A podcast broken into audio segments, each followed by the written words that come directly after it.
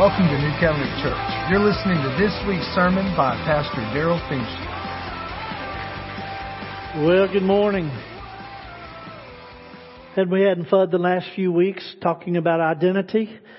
This morning we come to the end of this series on identity, and uh, if you have your Bibles, let me t- invite you to turn to 2 Corinthians 5:17, and then also Galatians 2:20 and other scriptures that we'll be talking about. But those are the two main passages. Um, whatever you depend upon for your identity to define who you are, why you're here, where you're going in life, actually controls you. Only through discovering and resting in your identity as it's taught in the Word of God can you become free from all the false identities that this world and other people are always trying to put on you. If you're a believer, God, your Father and your Creator, Jesus Christ, your Savior and Master, and the Holy Spirit, your Helper, actually determine and dictate your true identity. God planned you. He chose you. He purchased you through His Son, Jesus Christ, and He sealed you with His Holy Spirit. And in 2 Corinthians 5:17, we've been kind of using this the whole time. It says, therefore, if anyone is in Christ, in union with Christ, he is a new creation. Old things have passed away. Behold, all things have become new. Now, to be honest, we've just skimmed the surface concerning what Scripture says about who you are, about your identity. In Christ, you are a new creation. You're a new creature in union with Him. A new creation, and you put on a new man, created in righteousness and holiness. You are now referred to as saints in Scripture, or set apart ones. You are identified as holy and blameless. You are called righteous. You became the righteousness of God in union with Christ. In Christ, you are complete and perfected, Hebrews 10:14 says. Therefore there's no condemnation for those who are in Christ Jesus. You're members of God's household and citizens of heaven. You're a priest. You have access into the Holy of Holies. You are kings who reign in life through Jesus Christ. You were once ungodly, but now you're identified as godly in Christ. You were once excluded from the house of God, from the life of God, but now you're chosen ones of God, reconciled to God and accepted to the glory of God. Yea, God. That's who you are. But you're none of these things by your own works or your abilities or by your actions. You are that because you are, you have been begotten from above, placed in union with Christ, and Christ has come to be in you. I am who I am because He is who He is in me. It's who I am. If that's who I am, and that's who you are, then why don't we live it? Why don't I live it? If all of that is true of me, then why do I live so much of my life defeated and demoralized, discouraged, and powerless? Glad I asked. Because I'm going to tell you. How many of you came to Christ after you were born? Anybody here? Okay. How many of you came as a child? All right. As a young person, as a teenager. Okay. How about uh, young adult? Okay. How about a middle-aged adult? How about those old as dirt? Come to Christ. It's never too late. If you did not raise your hand in any of those, today's the day. All right? You can come to Christ. The reason I'm saying that is most of us have some old things that needed to pass away. Now, when that in, in 2 Corinthians 5:17 where it says old things have passed away. That word pass away doesn't mean forgotten, doesn't mean taken out. It doesn't mean they're, they're no longer around. It just means that those old things no longer have authority in our lives. In other words, those old things are no longer what define you. They're no longer what you're identified by. Those old things, they've passed away. They've, they've been taken, that, the power of those things have been broken through the cross of Jesus Christ and the resurrection. But, you know, when Jesus died for sin, He didn't take sin out of the world. He paid its price and broke its power. Right? Good morning. Glad to have you here this morning. Right? He didn't, when he, when he went to the grave and came out in resurrection life, he didn't destroy all death. He just took away its power to have the final say. Okay? So the old things have not been taken out of the world. They've not been taken out of your memory. And a lot of times they haven't been taken out of our perceptions. But the authority and the power of those things of what you were has been broken over you.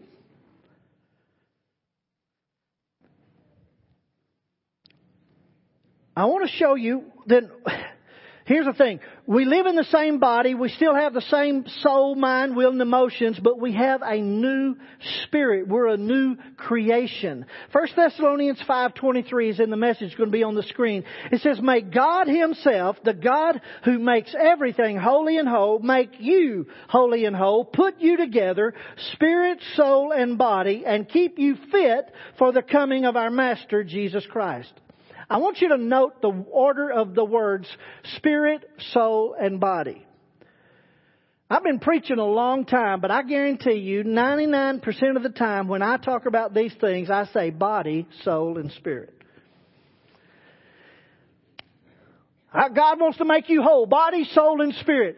And I, I've just discovered, you know why I do that? Because that tends to be how we live. We live by the body, through our mind, will, and emotions, and if we have time, and if we have any perception at all, we might give a little attention to our spirit. But let's just be honest, many of you are already hungry and I just got started. Your body is already, the stomach's growling and, and let me tell you, and you're thinking, how much longer is this going to be? Our body, the desires and the dictates of our body determine so much about how we live. If I get up, listen, the older I get, the more grumpier I get because I get up and I hurt all over. Anybody identify with that? I have to warm up. Now I used to have to warm up for sports. I have to warm up to get up. the whole point I'm trying to make is my body so much dictates how I feel and my perceptions about life. And not only do I have an old body, but I have an old way of thinking. I have, I have uh, mind, will, and emotions, choices that I've made so for so long that now they're habits. They're not even choices anymore. That's just the way I am. You see, God wants to make you whole spirit, soul, and body. We tend to treat, try to be made whole body, soul, and spirit.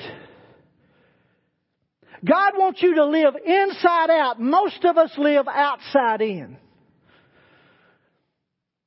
The reason we have a problem living in our identity of who Christ says we are is because we have a perception of identity that has nothing to do with Christ and everything has to do with our body and our soul. So this morning, I want to be as practical as I can to try to tell you how you can live, how you become who you are.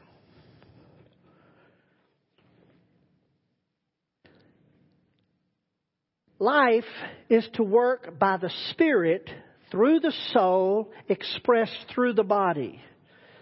When you came to Christ, you became a new creation spiritually. 1 Corinthians 6:17 says that, that if you're in Christ, you are one spirit with Him. but it is to be lived out through the soul, expressed through the body. You're a new creation in your spirit. You're becoming new in your soul. And if you don't understand the process, you'll constantly be, be deceived, discouraged, and often defeated. I want to give you a truth here. It's a practical truth. We are not controlled by the truth we are controlled by what we perceive or believe to be the truth. I want to try to be as practical as I can this morning because I want you to understand the reason we have such a difficulty living into the fullness of who we are is because we, we don't act according to what's truth. We act according to what we perceive or feel or be or, or have habits of being truth. Part of the soul is the subconscious. The majority of the activity of the mind and emotions takes place in the subconscious. The sub, the word sub there means below the surface. Now we're aware of what we're thinking of in the conscious mind, but subconsciously, we are acting involuntarily apart from what we're thinking. So parents, when you say, what were you thinking? Let me just settle it. They weren't. They were responding. It wasn't thinking. Researchers estimate that 85 to 90% of what takes place in our brains happens in our subconscious. Most of the time we're being controlled by what we subconsciously believe rather than what we consciously say we believe.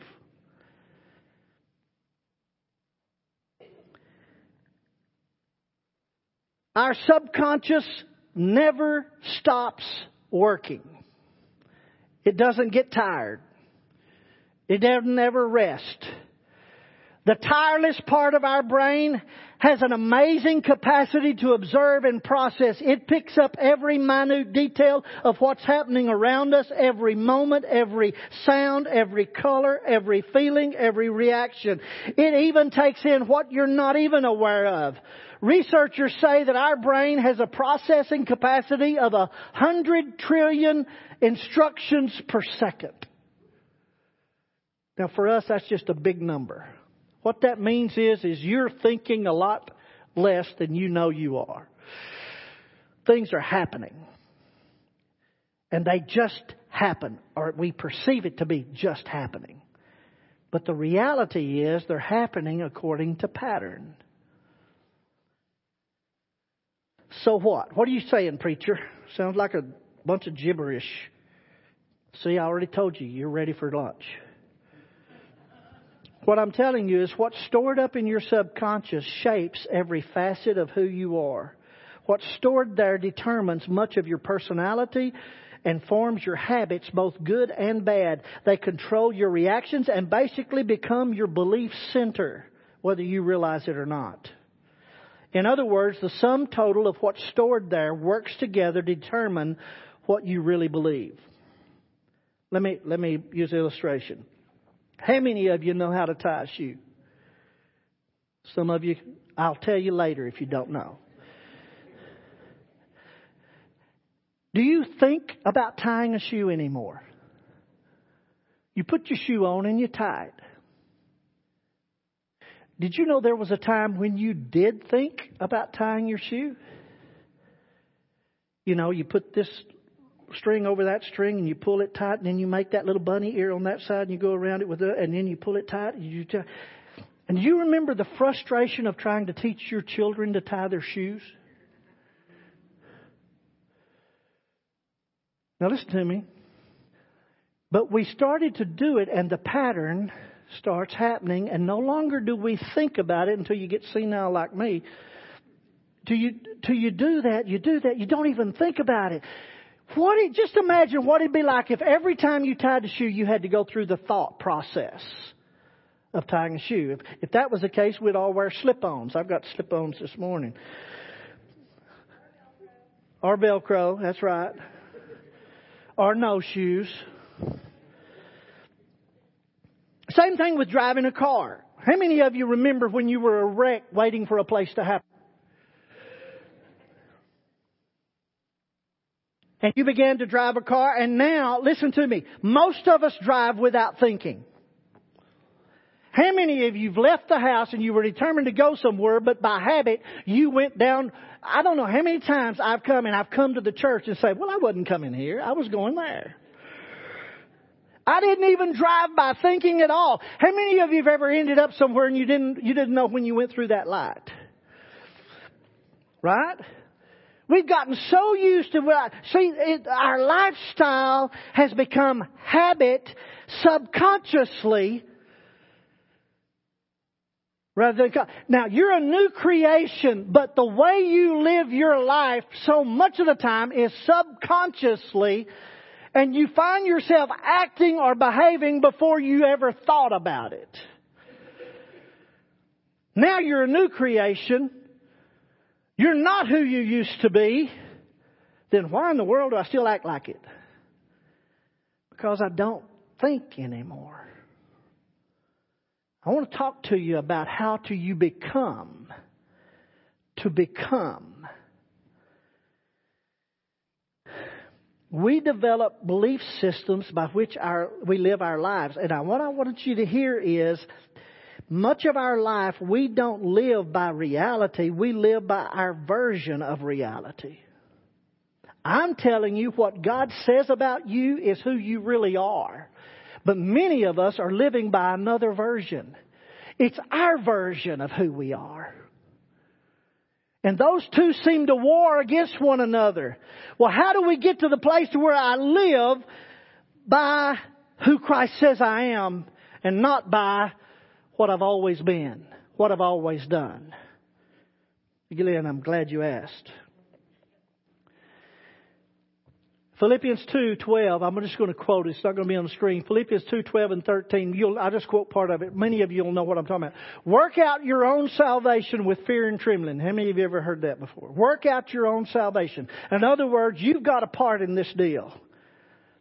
But most of us forget the next part. The next word said for, because God is at work in you both to will and to do according to His good pleasure.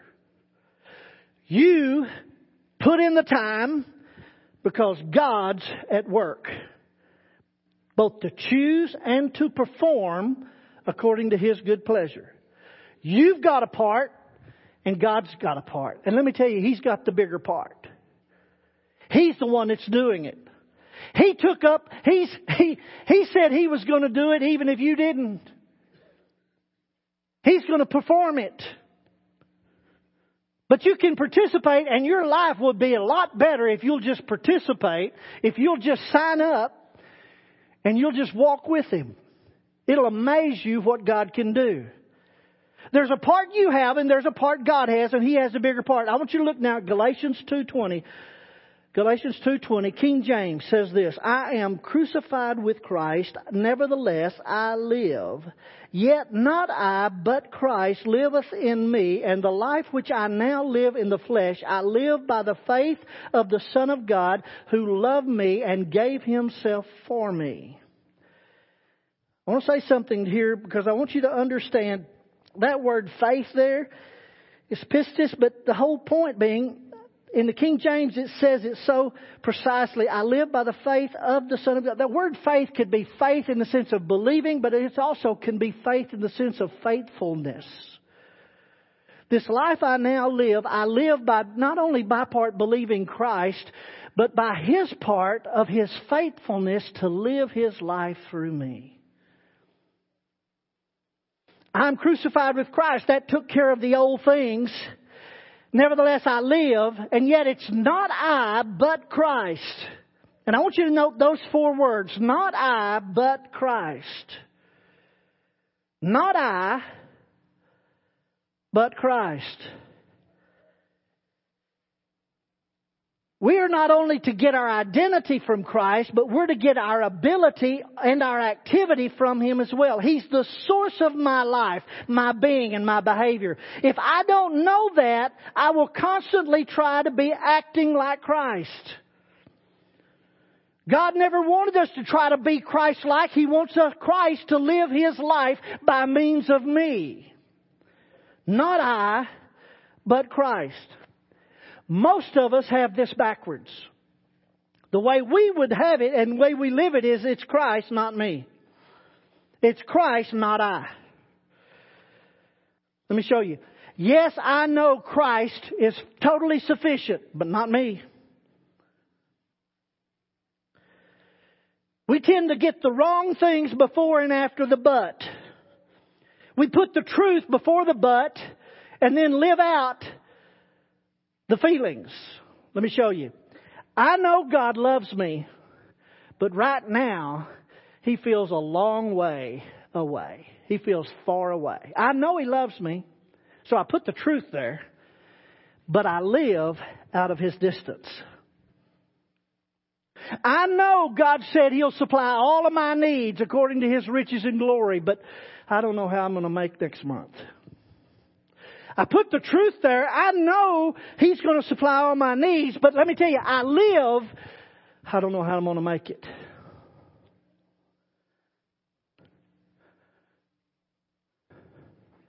The whole point is we live literally after the but. I know God said He'd give me wisdom, but all I seem to have is confusion. I live in my confusion. Satan doesn't care how much God talk we use as long as we put it before the but. You see, our hope is in changing the circumstances. We quote the promise and then live in the circumstance. I know I'm a new creation in Christ, but I still fail a lot. So we focus on failure. The right way to say it is, I know I fail a lot, but I'm a new creation in Christ. Failure, yeah, I'm not denying it, but here's the truth. I'm going to live in the truth. I know I don't have enough money for the month. But Christ said He'll supply all of my needs according to His riches and glory. I'm going to live in His supply. I know that right now I'm confused. I can't tell my left from the right. But God promised if I'd asked, He'd give me wisdom. I'm going to live asking for His wisdom. You live after the but. If I'm going to, here's the thing. I'm talking about more than just sentence structure we tend to focus our life on what we put after the but. What we focus on, we organize our life around. If we focus on the visible or the experience or the feelings, we'll organize our life around the visible, the past experience, and the feelings. Life is not found in circumstances or the externals. Life is found in the spirit, the internal. God intends us to live inside out. Spirit, soul, body. Spirit through the soul, expressed through the body.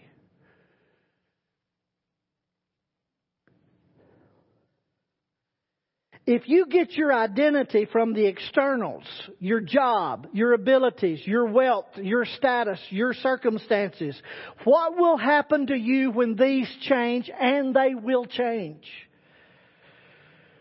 You lose what you perceive to be life. But if you get your identity from Christ, when circumstances change, you don't. I'm not saying that we deny the circumstances or the feelings or the problems. I'm just saying the circumstances and the emotions do not determine who you are. Christ is your life. And here's the thing. We think life is what we do. Life is a gift of God in who He is. He gives you life. I was at one time dead, separated from God, dead in trespasses and sin, and He made me alive. The sin and those things are still there, but He made me alive. I'm alive apart from that. I have a new life. I am not that anymore. No matter how many times I act that way, I'm not that thanks to Jesus Christ. I'm in union with Him. That is not who I am.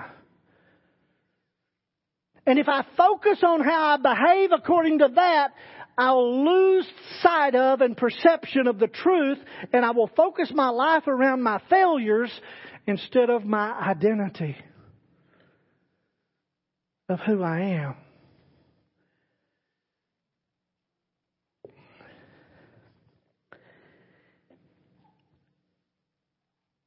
You,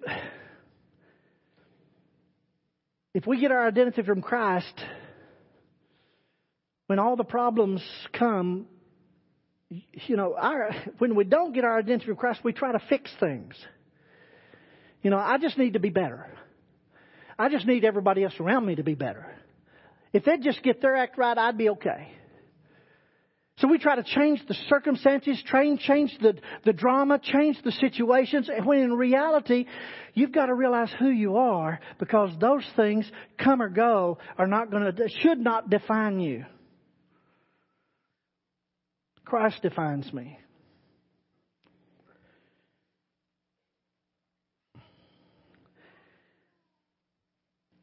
I'm not saying deny them. I'm just saying don't let them define you. Let me give you an Old Testament example. King David. King David was called a man after God's own heart, right? Right? Okay. You was thinking about that bread for lunch. King David knew what to put after the but. Psalm 13 verses 1 through 6. Look at the screen. This is New Living Translation. Here's King David praying. Oh Lord, how long will you forget me? Forever? How long will you look the other way? How long must I struggle with anguish in my soul, with sorrow in my heart every day? How long will my enemies have the upper hand? Turn and answer me, O Lord my God. Restore the sparkle to my eyes or I will die. Don't let my enemies gloat saying we've defeated him. Don't let them rejoice at my downfall. Sounds like life, doesn't it? Have you ever been there? God, where are you? Why is all this happening? Have you forgotten me? How long will you look the other way? How long am I going to have to struggle with this? He's in a spot. Look at the next word. But I trust your unfailing love. I will rejoice because you've rescued me. I will sing to the Lord because he's good to me. Let me ask you a question. Has his situation changed? What changed? Where he's living from. The but moved him from how long to I trust your unfailing love. He didn't deny what he was going through. He felt all of its pain. He knew everything that's going, and he knew the enemy, and he knew what he was doing. But here's the thing. But I trust your unfailing love. You are good. He lived there. He was a man after God's heart there. If you read the story of David, he didn't do everything right. And yet God said that there'll always be one of his descendants on the throne because of who he was, not because of what he did or didn't do. Listen to me if I don't know that I'm secure in who God says I am in His love, that I'm securely connected in union with Christ, then the temptation is going to be try to fix things, to change the circumstance, to manufacture a way of escape but if I know that life is not found in changing circumstances or human fixes or manufactured escape routes, but in Jesus Christ, I can trust His unfailing love and His unchanging life in me. Life is not lived by trying, but by trusting. I can't change my circumstances, but I can trust the love of Christ and make myself available to Him to act like Himself by means of me in the circumstance. The circumstances may not change, but I change. I don't draw or define my life from my circumstances or my thoughts or my feelings or my past. Christ is my life. He is sufficient. And as I trust Him and respond to Him, He will live His life by means of me right in the middle of where I'm at.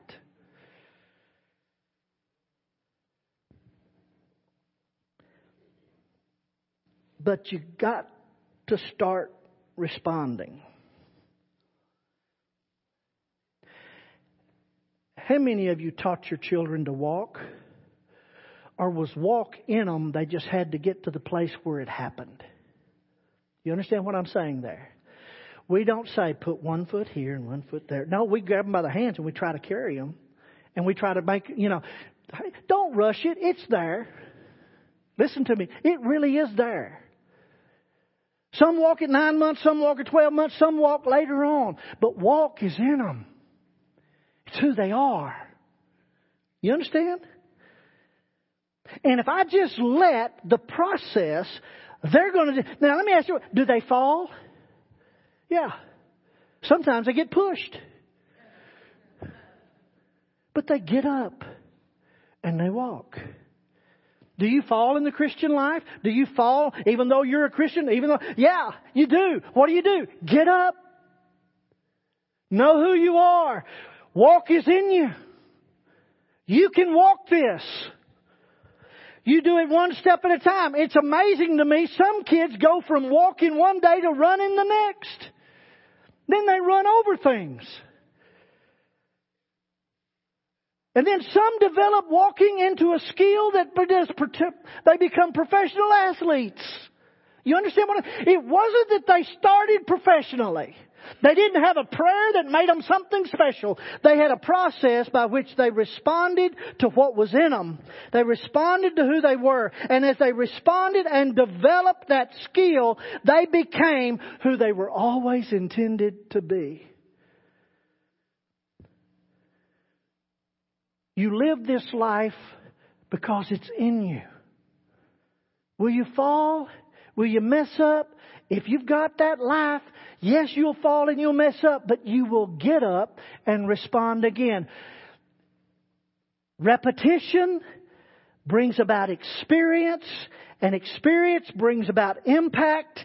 Impact is that which makes, and then suddenly who I am spiritually starts to work through how I think, how I feel, how I choose, and then I become to where now it's expressed through my body and all of the feelings and all of the worth and all of those things come into play. I will spend the rest of my life becoming who I was made to be. You will too. There's one other man who knew how to live after the but. His name is Jesus Christ. In the Garden of Gethsemane, Jesus was in the worst of circumstances. And he said to them, My soul, listen to what he said, my soul is exceedingly sorrowful even to death. My soul. Stay here and watch with me. We know they went to sleep. Matthew 26:39 says he went a little further and fell on his face and he prayed saying, "Oh my Father, if it's possible, let this cup pass from me. Nevertheless, not as I will, but as you will." Jesus got his strength and his life after the but. He didn't deny the situation, nor the pain, nor the sin that was rolling like a black cloud upon him. Where he sweat drops of blood. His body, his soul, was so sorrowful, was he didn't deny all of his situation, he just lived from another place. Not as I would want it. Not as my soul would choose it but as you will. He went, it wasn't doing it for the Father, he was doing it from the Father. The Father became the strength that he had to step through into the fullness of what was intended.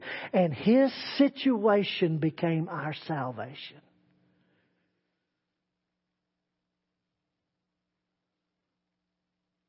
What if Christ is living that life in you?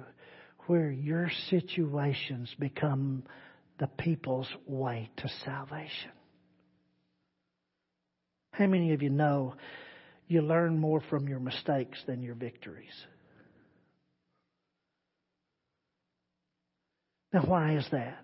Because there's other people with those same mistakes that need to learn your victory. It's a process. That's who I am. Not I, but Christ. I won't do it right every time, but He who is right lives in me. I'll fall, but in Christ I live. Get the truth after the buts in your life. You know, I've had a hard life, but greater is He that's in me than He that's in the world. You'll spend the rest of your life becoming who you are. Now, let me give you a promise. My grace, Jesus said, is sufficient for you, is everything you need. Grace is His empowering presence in me to bring me to the place and to be what He always saw me to be. It's not just favor, though it is.